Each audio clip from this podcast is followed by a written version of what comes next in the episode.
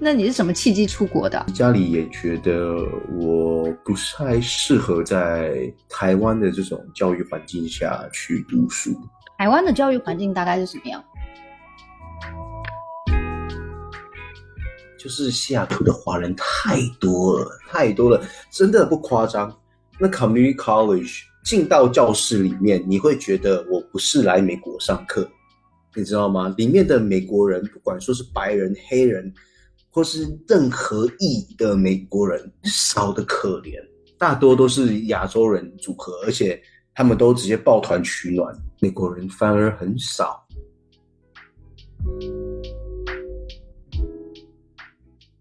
呃，魁北克的法文跟法国的法文其实不一样，一样，就是有些在法国使呃法国会使用的法文，它相对来讲会比较简精简一点。然后他可能会省略一些字句。魁北克的人可以听懂法国人讲的法文，魁北克人在讲的时候，法法国人反而会对，就而且会有点懵，会不太清楚他在说啥。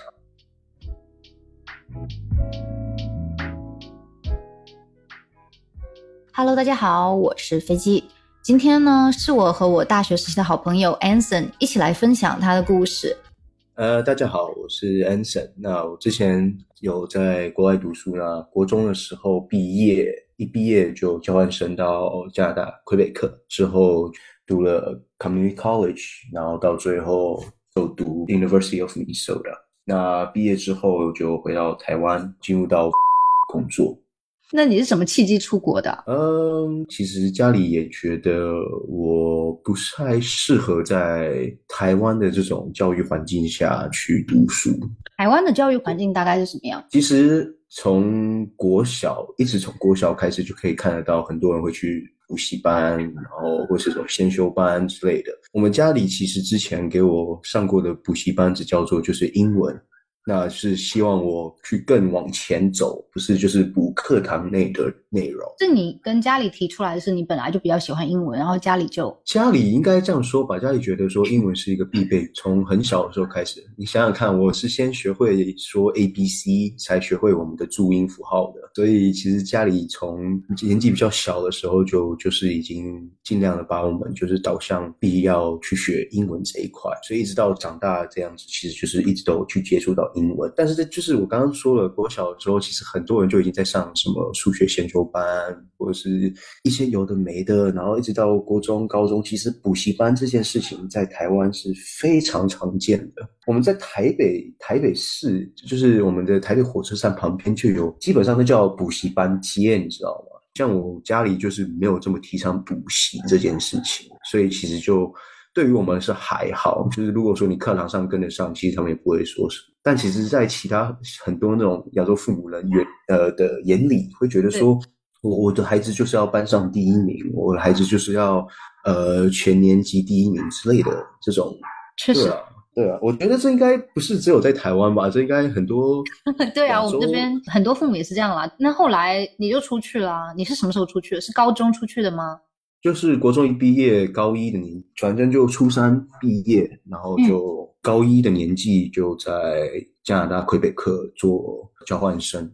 你的交换生是高中的项目还是什么项目啊？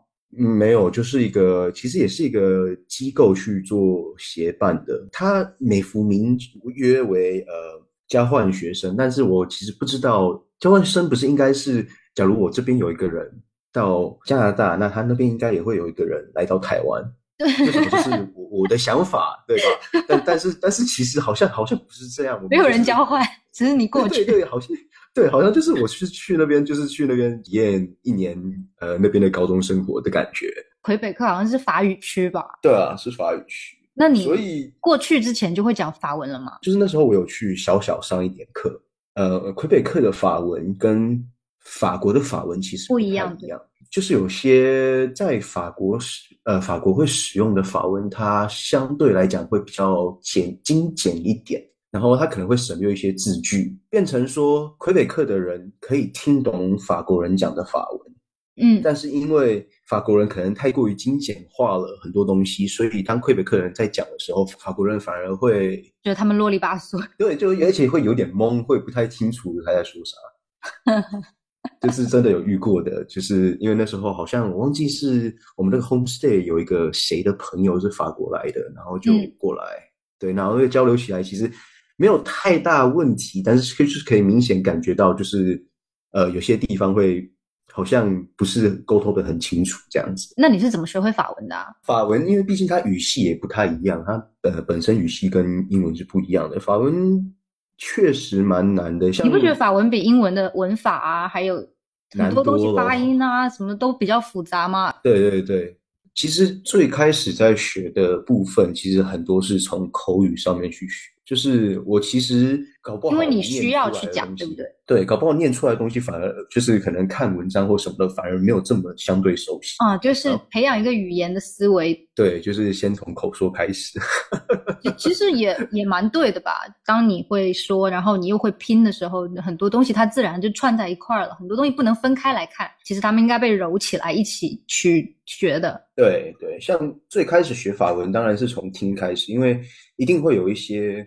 当当他们在说的时候，你一定会常常会听到一些词语是一定常常会出现的。脏话就另当别论，但是我现在说的就可能是平常日常用。哎，那我有一个问题哦，就是你身边有多少人是都讲法文不讲英文的？嗯，那时候我待的 homestay 隔壁住了一个邻居阿公，就是属于英文不太懂的。所以他基本上就是都讲法文，所以在刚开始跟他一开始遇到他的时候，是沟通上面非常非常困难，都是透过我的 home 妈，我这边讲 home 妈就是 homestay 的 mother 去做陆家妈妈对，陆家妈妈去做交谈，到一直到后叫后来就是他们。会类似强制于我去用法文，或者只用法文跟我沟通。虽然说住家弟弟还是会跟我英文沟通。那你一开始要是真听不懂的话怎么办？问，呃，住家妈妈她不是听不懂，听不懂英文啊，她听得懂啊。所以就是如果真的听不懂，我就那就是强强要教你英文，问他说那个字是什么意思，或是这个 phrase 是什么，这段话是什么意思？嗯。但现在真的退步很多，我现在法文就是这颗大脑吧，它好像没有被法文污染过的样子。可是认真说，重新启动一下是可以的，因为像我印象，可能我刚回来的那一年，他们有找我，因为那时候刚好就我刚刚讲的隔壁阿公他得了癌症，时间不多了啦，然后所以就是想说就是要交流一下，然后那时候其实就不知道为什么那一天用法文这样子沟就是这样子视讯聊天，其实我竟然还过得去，强行唤醒就是。好像是这种强制记忆法，你知道吗？强制给你灌输，就是 你就是要给我听法文。环境太重要了，我觉得在在美国学法文最大的困难就是你一下课就没有人跟你说法文了，你所有在课堂四十四十五分钟培养的语感，下了课就都没有了，因为你下一堂课是英文课。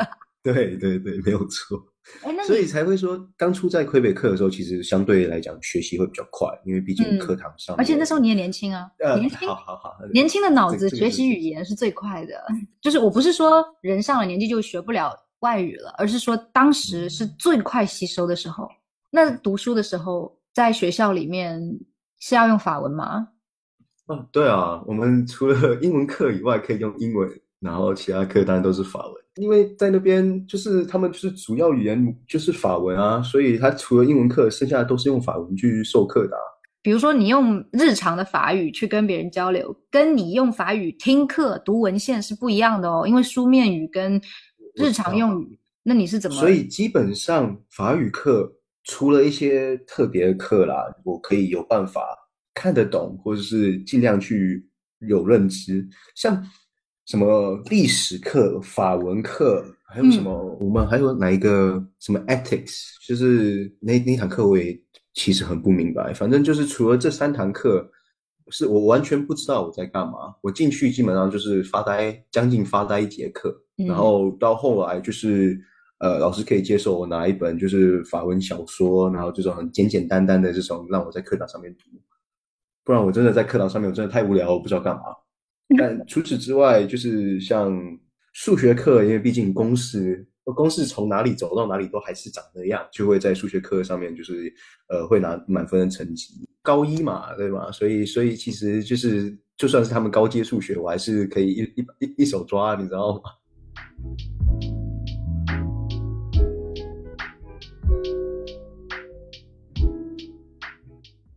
后来，哎，等等等等等，我有个问题，所以你在加拿大读的这个这个学校，它是大学了吧？啊，没有啊，没有没有没有没有没有，加拿大这个是就是我高一的年纪啊，所以算是哦，高中交换生。对对，然后他的那个他的这个学制也不太一样，他这个我其实去那边他的年级分配我是 secondary four 初中部嘛的四年级，然后他要一直到五年级，就是初中部一直到五年级。我高一的年纪，那他们是初四，所以是一样的年纪啊，对吧？嗯哦，年纪来算的话，那其实你为什么不在那里读完他的初高中，然后再读大学嘞？哦，因为他的 program 就是我的那个那个所谓的交换生 program，、嗯它就是一年，就是一个学年。哦，那你是回去台湾完成了学业吗？还是？呃，没有啊，我就后来就是因为知道说可以，我的年纪到了，可以申请 community college，所以就直接申请了美国的 community college。哦，就直接跳过联考，或者是说什么高考啊什么的，就是，啊，哎，那你需要考 SAT 吗？美国？哎，那是不用啊，再见吧，哎，挂了，挂了，真烦。不用，我我我没有考过那个东西，我连高中同等学历证明那个都不 GED 我用没考，其实是可以考的，就是要看你要不要去考而已。但是我那时候选择不考。对对，就是可以选不考，为什么要考？就为了证明自己对啊，别蠢了。啊就人不需要证明自己，活得开心就好。也也不是这样说嘛，就是我也不爱考试，谁喜欢考试啊？就我的话，是因为考试运真的太差了，就每一次复习的内容呢，都跟老师讲的就想考我的就不一样。然后很多教授他其实也是会给你重点啦，就所谓的划重点嘛。他考的是划重点中的另外一些重点，跟我复习的那些重点就没什么关系，就是完美的避开。哇，那那我刚好跟你相反，我我考试运算算不错的，像呃，你考试运不错，你讨厌考试干？嘛？就是嗯，因为当然也有翻车的时候嘛。像你想想看，我那时候刚去的时候，呃，嗯依照刚刚年龄来算，我其实就是一个高二的年纪嘛，就已经要选一些专业啊什么的。那那时候不管无论怎么样，它类似说类似上大学的课程了，所以说我在高二年纪，然后就那时候就直接去上那种，你知道他们分配的那种微积分的课嘛。那那我其实根本没有碰触过。那我那时候上第一堂微积分差了，我上的可差。那时候还有另外一个点就是，呃，我们到后面写式子，当然很习惯，就是假如说是 a 乘以 b 的话，我们就是 a 然后一个点 b 嘛。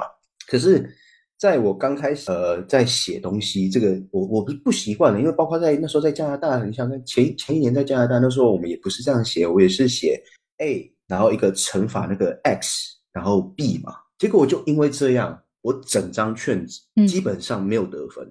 原来你从加拿大过来这边也是会有文化冲击的哦。就就我进来，我进来就是还对我竟然还遇到文化冲击了，你知道吗？我我我我傻眼，你知道吗？对，然后我整张卷子基本上没得分，我那时候多挫败，因为数学算是某种程度上面算是我的强项，但是我竟然会有一一整份考卷，我竟然得分是趋近于个位数，我当时非常不能够接受，然后这个就会影响到你整个后面上这堂课的一个信心，你知道吗？因为我们那边那时候在 community college 它是 quarter 制的，我第一个 quarter 第一个第二个 quarter 然后就修了这个微积分，我然后我整个荡到谷底，我那那一堂课直接 fail 掉，我我没有办法，我这后面我真的就是完全失去信心，那个信心打击太大了。但是过了一个就是休假之后，我就我就不死心了，我他妈就真的不死心了，我就是要把它修过。我就回来之后，我就是重整旗鼓，你知道吧？那个感觉，重整旗鼓之后回来就把它修过了，还一度转到了数学专业去了，你知道？你是真喜欢数学吧？我呃，我那时候其实确实就是在呃数学上面蛮喜欢的，直到呃上到现代的前一堂课，那那时候知道说要上线性代数的时候，我就在那个休假的期间，我就想，我到底真的要做这件事情，就是我以后出社会或什么，我要围绕着这些东西打转吗？嗯我要就是一直都要钻研数学这一块吗？数学领域是就是真的是需要的吗？所以我就后来转 major 了。其实那时候在 community college 转 major 其实没有什么问题，就是你只要课修的课学分修的够，你可以转到正常大学，谁管你之前你选的什么专业？但是就是你还是当然，如果说你要转到别的 major，你还要去修他的入门课，还有他的对呃课程嘛，对。所以那时候我就挑了，想说我就来挑物理好了。我觉得物理好像相对来讲就是好像可以做的事情比较多。我刚好教我的物理的那课那个老师呢，是他第一次当教授授课的，就是是他第一堂课。然后他又想要模仿，就是我们那时候校内有另外一个比较教物理比较好的一个教授，他想要学他的教学模式，然后他又要灌输自己的想法，所以他教的四不像。我没把你教明白，对，没把我教明白，然后我就完全浇熄了我对物理的一个热情，你知道吗？因为 我当初对物理是有热情的。我你想想看，我在国小的时候做过物理的那种科展实验的撞击测试这个概念哦，我在嗯国小的时候做的这个，所以我觉得就是我对这个是有热情的。但因为这个教授，我整个就是我我我不知道我在做啥，你知道吗？虽然说最后是过了那一堂课，但是我读的是真的很艰辛，我是。这是我第一次觉得读书怎么这么累，我需要回家自己去读课本的那种概念，嗯你知道吗？呃，后来那个物理老师，因为我不知道你之前在选课的时候有没有应用过一个网站叫做 ratemyprofessor.com，有我们专业课教授不多啊，其实你也没什么选择。我们就说我们不能只有我们成绩烂，后面的学生也要跟我一起烂，我操！所以我们就在评分上面写了五五五，然后我们我还在下面评论说非常有，就是 very useful。给他置顶就在，下一个 quarter 就看到一堆负评，一堆骂骂烦了，你知道吗？下面就是他们应该来骂你两分一分的骂骂那个 professor 骂翻了。我还同时去找了那个我说教的比较好的那个物理教授去做 advice 这样子，嗯，他就直接抛给我了两个选择，就是你想要教书吗？没有。你想要嗯做研究吗？没有。嗯那我觉得你不要选物理当专业好了。哎、其实我刚刚也想问你啊，就是这两个工作都很不适合你，哎，就是关起门来也不跟人沟通交流，就是潜心研究的这种工作，真的适合你吗？嗯，嗯，确实。所以当下他一问完我这两个问题，我就好像那种顿悟了，你知道吗？就在那个立定当下就，嗯，谢谢教授，我我知道了。那后来嘞，选了什么？后来最后选了 econ，就 economics，它就它也是文组里面的上了经济，其实对我来讲就相对很轻松，因为它里面所用到的数学什么，其实就没有到太复杂。然后还有人因为知道我去把那个数学修到很后面，还说啊，你上这么多数学干嘛？呃，不好意思，我原本要当数学专业的。干嘛？你降维过来是吧？对对对对，可以这样说吧，就是可能人家原本只要修三呃两堂数学课，我修了四堂，把大学生活从地狱模式调整到简单模式。呃，选到 economics 之后就定下来了，因为那时候其实也时间差不多了。对啊，也没时间给你换了后吗？对对对，因为虽然说就依照年纪来讲，那时候也只有顶多高三，高三高三几岁来着？八十九，十八最多。那时候，然后就已经呃，我要去决定，而且是一定要走下去，也要一路走到底了，因为快大三了那种。从从 community college 这边，如果说念完拿到所谓的 associate degree 的话，接下来去转去大学，你是从大三开始读，所以也就是说我一路要走到黑了，然后我就选择了 economics，想说就这样吧，就就决定了，就是你了，呃，就经济了。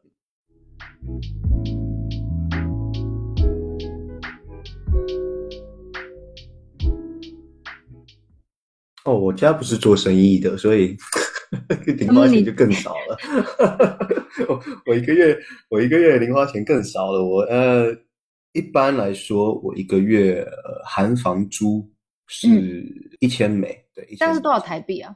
呃，大概乘以三十多一点啦，但是就是我们一般都抓三十，确实在很多那种朋友来看，其实已经算很少，因为有些时候像房租，当然可以找到便宜的，但是因为很不幸的是，就是刚好就是遇到了比较晚去明大那边，所嗯，以找的房子比较选择比较少，所以价格都偏高了。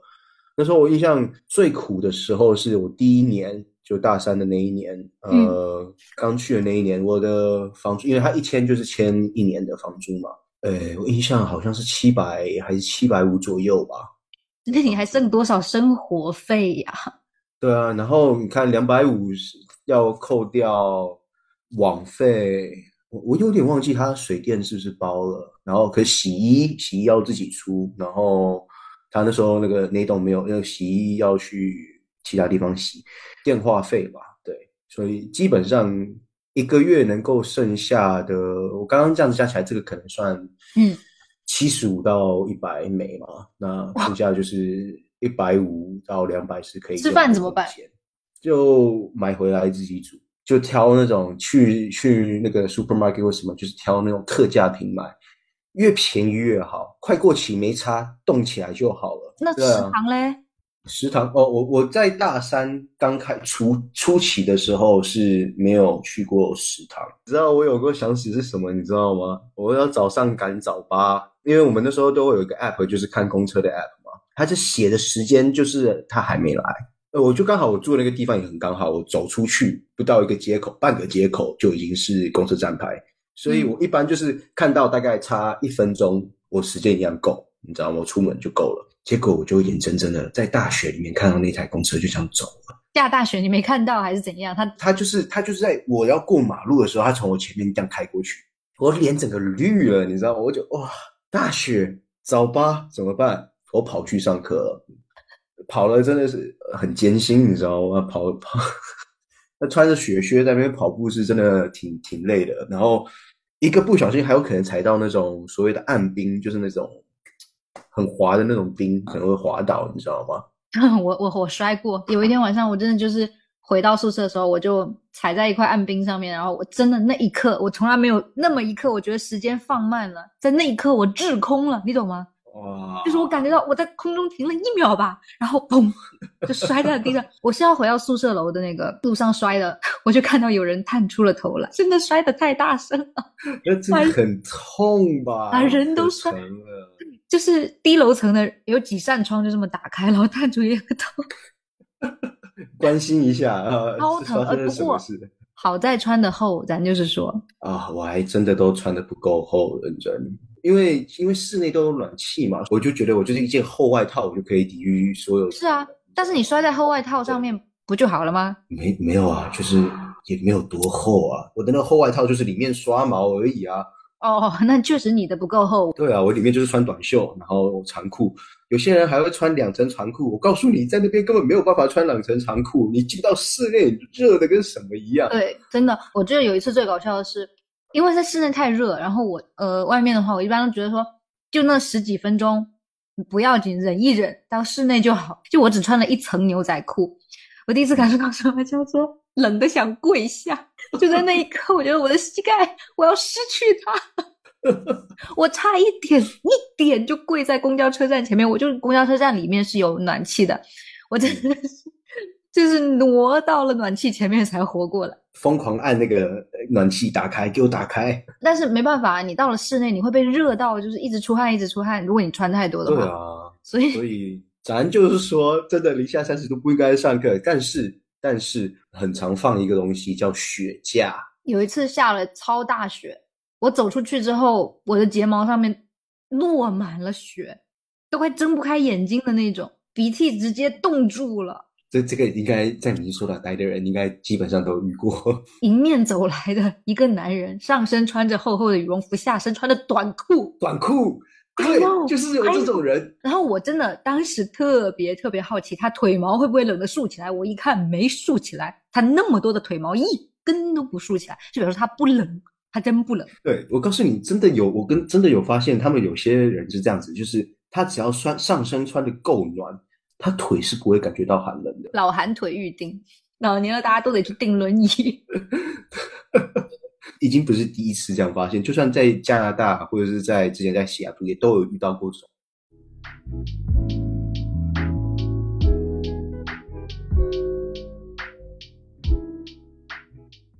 就是在生活费不足的情况下，你有没有去打工啊？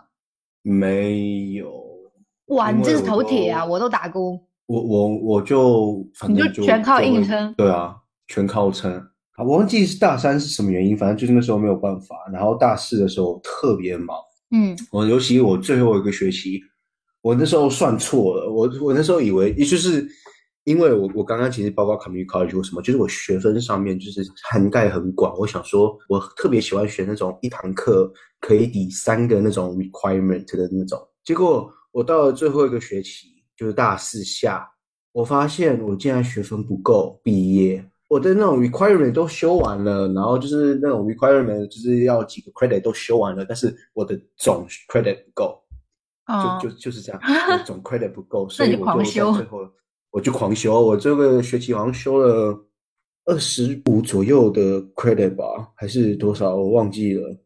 那对，其实好像没有说到说为什么选择民收的，因为毕竟我原本不在民收的，我原本在西雅图那边嘛。嗯，我自己觉得西雅图好像是华人更友好吧。这样说好了，呃，就是西雅图的华人太多了，太多了。你知道，真的不夸张。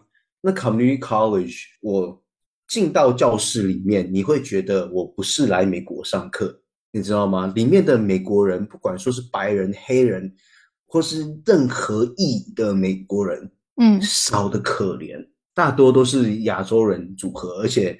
他们都直接抱团取暖，真的，美国人反而很少。然后有些那种亚洲人，其实又特别喜欢搞小团体，尤其那个台湾的，哦，drama 可多了。我告诉你，那个可是我就不会去参加，所以我根本没有去接触到这些 drama。就是我都是可能朋友的朋友，或是朋友接触到，然后我才会去知道。偶尔吃一些瓜。对对对对，然后毕毕竟呢，吃瓜是天性嘛，就反而你是不是觉得自己来到一个瓜田，就是 拼命的，别人拼命往你嘴里塞瓜，然后你本来不想吃，就好吧好吧，有的吃就吃。我告诉你，真的每隔一天都会有新的这种东西出现，你知道吗？新的瓜哦，那个跟谁告白了，或是那个跟谁吵架了，我又分手了，真的多。然后又很爱搞那种背后那种背刺，你知道，backstabbing 又很多，就是。所以我才特别想要离开。我觉得可能是那个年纪的人都会这样，不分种族、不分国家的喜欢这样。大家就是处于那种，你比如说你上了大学，你也很难说这不是青春期，或者是那种青春期到成人之间的这一个过渡的时候，大家都挺抓马的，你不觉得吗？啊，好了，那确实。就你其实还是会去希望更多的去体验文化吧，因为如果本身不是说拿着一堆钱去过一个比较享受型的生活的人，那其实你人过去了，你自然会希望能够更充分的去体验在地的文化的。嗯，对，没错，而且没钱的人就讲讲一个体验，你知道吧？就是沉浸。对对对对，讲一个体验，我都会去串门子，告诉你那个邻居的那个，就我还会去串邻居的门子，你知道吗？有事没事跑去找他，哎。喝点酒干嘛的？课堂上面都找美国人分组啊，或者什么，直接就教。因为因因为去到课堂，陌生课堂怎么样的，就是会挑座位嘛，对吧？嗯，我进去挑到第二座位，肯定是看我看哪一个美国人顺眼，我就坐在旁边。呃，毕业之后原本要呃在那边 OPT 的，对啊，一般是这样对吧？一年。对啊，对啊，对啊，那。我也等到身体这下来，我也在找工作，但因为家里的一些变故，所以我不得不回来台湾。回来台湾之后就很难出去的一个原因，是因为就卡了一个所谓的兵役，兵役没有直接找工作。这样说好了，就是我只要回到台湾，然后我当初可以出国的原因，就是可以回台湾之后再出国，是因为我有一个在学证，所以我可以拿着在学证明说，就是我还在上课，所以我得出国。但是那时候我已经毕业了。嗯，所以就算回来家里，回到台湾处理好家里的事情之后，我也不能再回去 OPT 了。就是时间上面来讲，就卡了一个兵役。虽然说就当个四个月，但是一样啊。那其实依照原本原定的计划是来得及回去 OPT 的，就是因为假如说你像嘛，我那时候刚申请不久我就回来，所以大概要个一个月一个半月。然后回来，如果是东西处理完之后，然后再将四个月的兵，对我我很幸运是属于四个月兵的那一期。其实也不能讲幸运，但是反正四个月兵，因为整个为期是一年嘛，所以也也代也就代表说我之后还有时间是可以回去去去是 OPT 的，理论上是这样，对不对？嗯。但是很不幸的是，我体检没有过，体检没有过的东西叫做一个肝指数太高。你你干嘛了？你肝指数太高，喝多喝多久了？这个就不好说了嘛。那个喝酒必备的不是啊？没有，就那时候在明尼苏达后期的时候，其实蛮常喝酒的。然后那又刚好有一段期间，那时候感冒，我有吃吃药、中药、西药之类的，反正就是整个整体影响啊。然后加上回来台湾之后，也也在熬夜、调时差什么的，反正整个身体没有顾好就对了。然后也查不出原因，反正就是肝指数太高。那你知道正常人的肝指数在高的定义是什么？就是假如说你过了这个值，就是代表太高了，就是正常的那种最 limited 的那个值是多少？你知道吗？正常的话是四十，它的肝指数四十。呃，你超过这个值，就是哦，你你要注意了哦，就是呃，这已经不正常。四十就是顶峰。对，那你知道我当时验出来多少吗？你可以做一个小小猜测。六十？我当时四百。啊哈？所以刚开始测出来差太多了吧？我天，十倍耶！对，刚开始他们出来的时候，他们还以为就是可能是什么肝多看一个零是吧？癌啊，什么东西？不是，就是肝炎、肝癌什么 B 型肝炎、C 型肝炎，就是这种这种肝炎的东西。结果后来去验也没有，就是真的就是肝指数太高，就是要身体调养。所以就因为这样，我要六个月之后复检，所以就拖到整个拖到时间了。我就不太可能当完兵之后可以再回去 O B T 嘛。就因为时间就不够啦，那个一年就这样没了。其实半年，然后再加十个月，这样就十个月了。那前前后后，我根本不可能会有时间可以找去去 O B T 嘛。哎，那有没有可能就是你先去 O B T，然后没有办法，就是我刚刚讲的嘛，原本是在学证明，所以我可以再出国。那意男如果说那个话是不能够这样出国的，这个六个月就是等于说去调身体嘛，但是。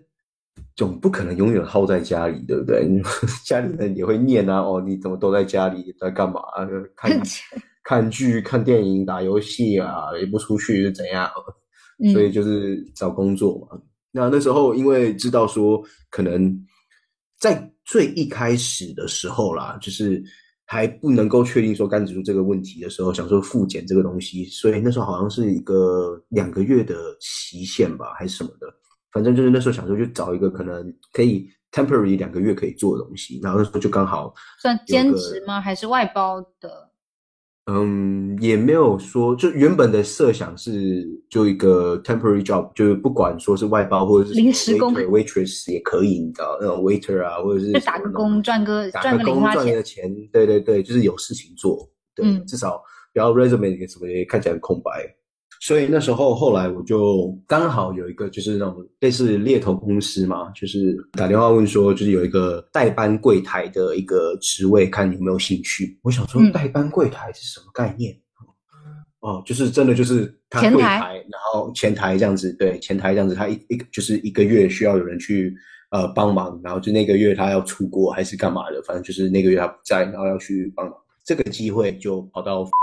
去好，那进去之后就是这样子代办，这样一个月结束的时候，在这之间就发现说，我就是要等到下一次要六个月后，所以就代表说我还蛮多时间的，所以我就去做询问，说是不是里面有一些职务，有一些什么职位我可以做 part time 这样子。嗯，其实说真的 part time 也只是因为说兵役的这个问题卡在那边，所以他不能让我给我一个所谓的一个全职的一个 title。为什么？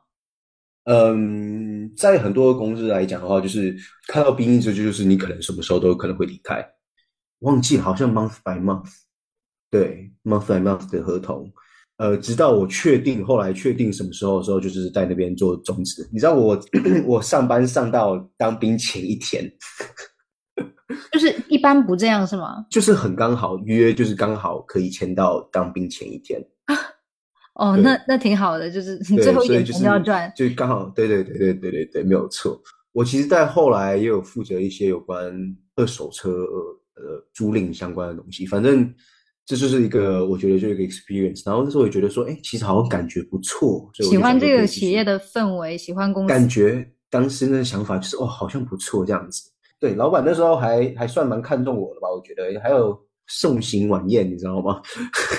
隔天要去当兵，当天晚上我们去呃吃饭嘛，然后就是应酬局的那种，有喝酒。隔天是宿醉在在火车上的。啊，那你在公司作为外包工，你人脉还可以啊？啊，我我我也这么觉得嘛。你还蛮吃得开的好像好像好像可以，对不对？所以老板那时候还跟我讲说，画了一个大饼哦，说回来呃三个三个地方三个 department 让我选，就是 marketing 啊，或者是要去 sales，或是待在我原部门，但是负责别的东西也可以。我那嗯时候心乐坏了，你知道吗？我想说哇，这么好，我就回来有地方可以选这样子，还在一路去呃当兵的那个火车上面是宿醉的，前一天喝了不知道多少高粱。可是你怎么你报道的时候教官不会骂你哦？当下在火车站火车站报道，然后一到那边的这一段期间，我疯狂睡眠，疯狂睡到那边，然后睡到那边就醒了，真的。哎、你真的很妙。你你知道你之前过不了体检，原因是因为肝功能、肝指数太高，然后你又又宿醉。我我不我不明白你，没有，我告诉你，可是认真一点没在收敛。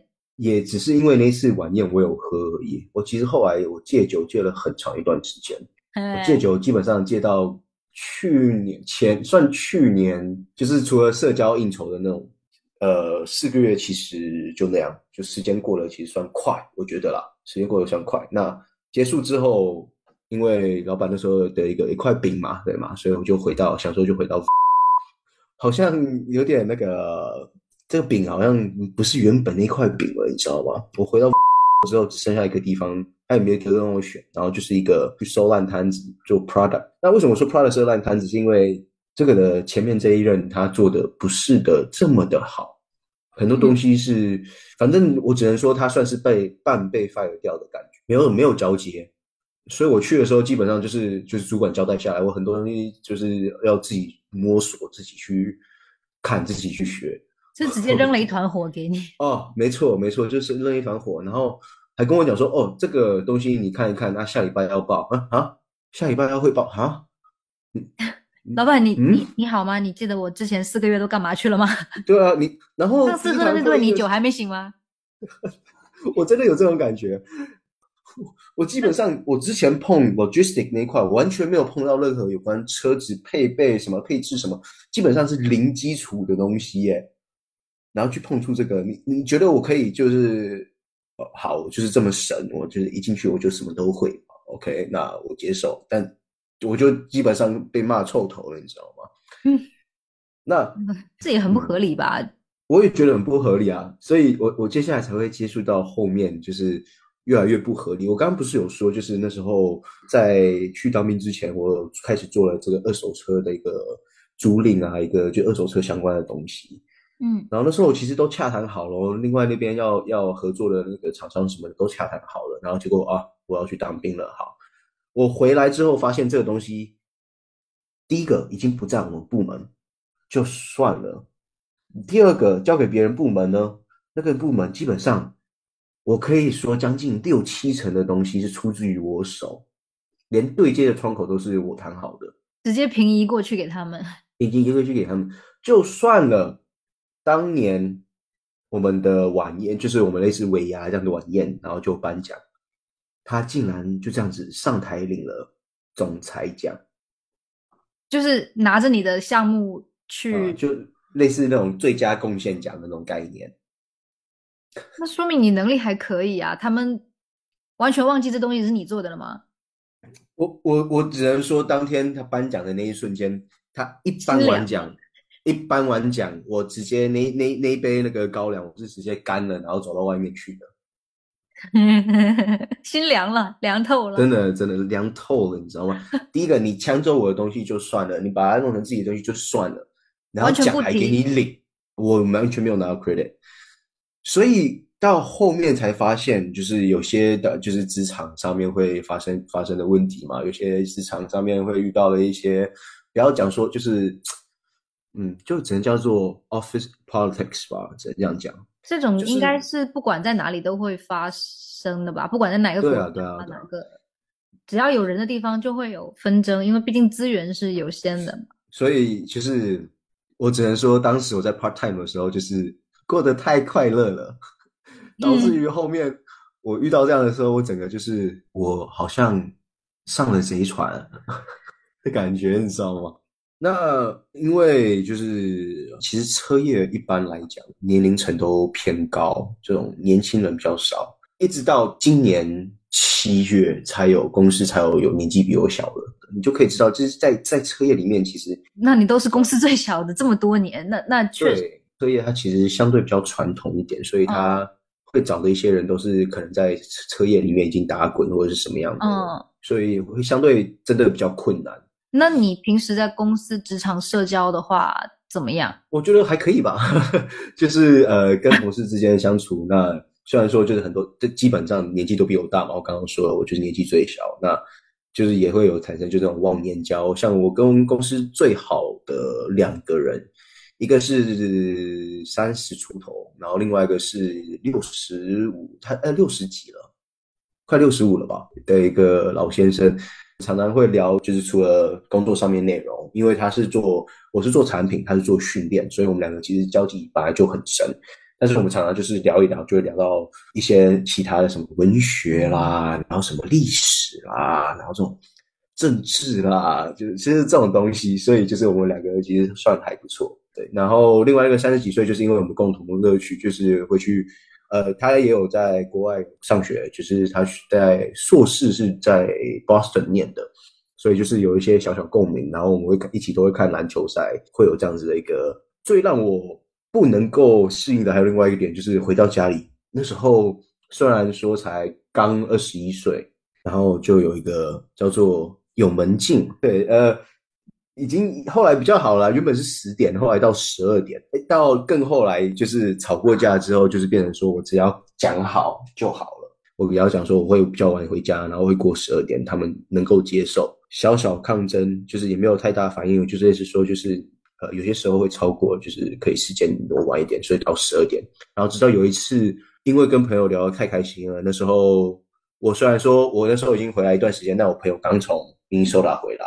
然后，所以就是那天见面，然后就聊得太开心了。然后时间过了，隔天早上大吵一顿之后，才有一个就是中间值，就是要晚回家可以提前报备，然后过。哎，这这过得也太憋屈了吧！我的天。所以就是像我讲的，相对来说的一个文化，这可能就叫做文化冲击吗？但是就是。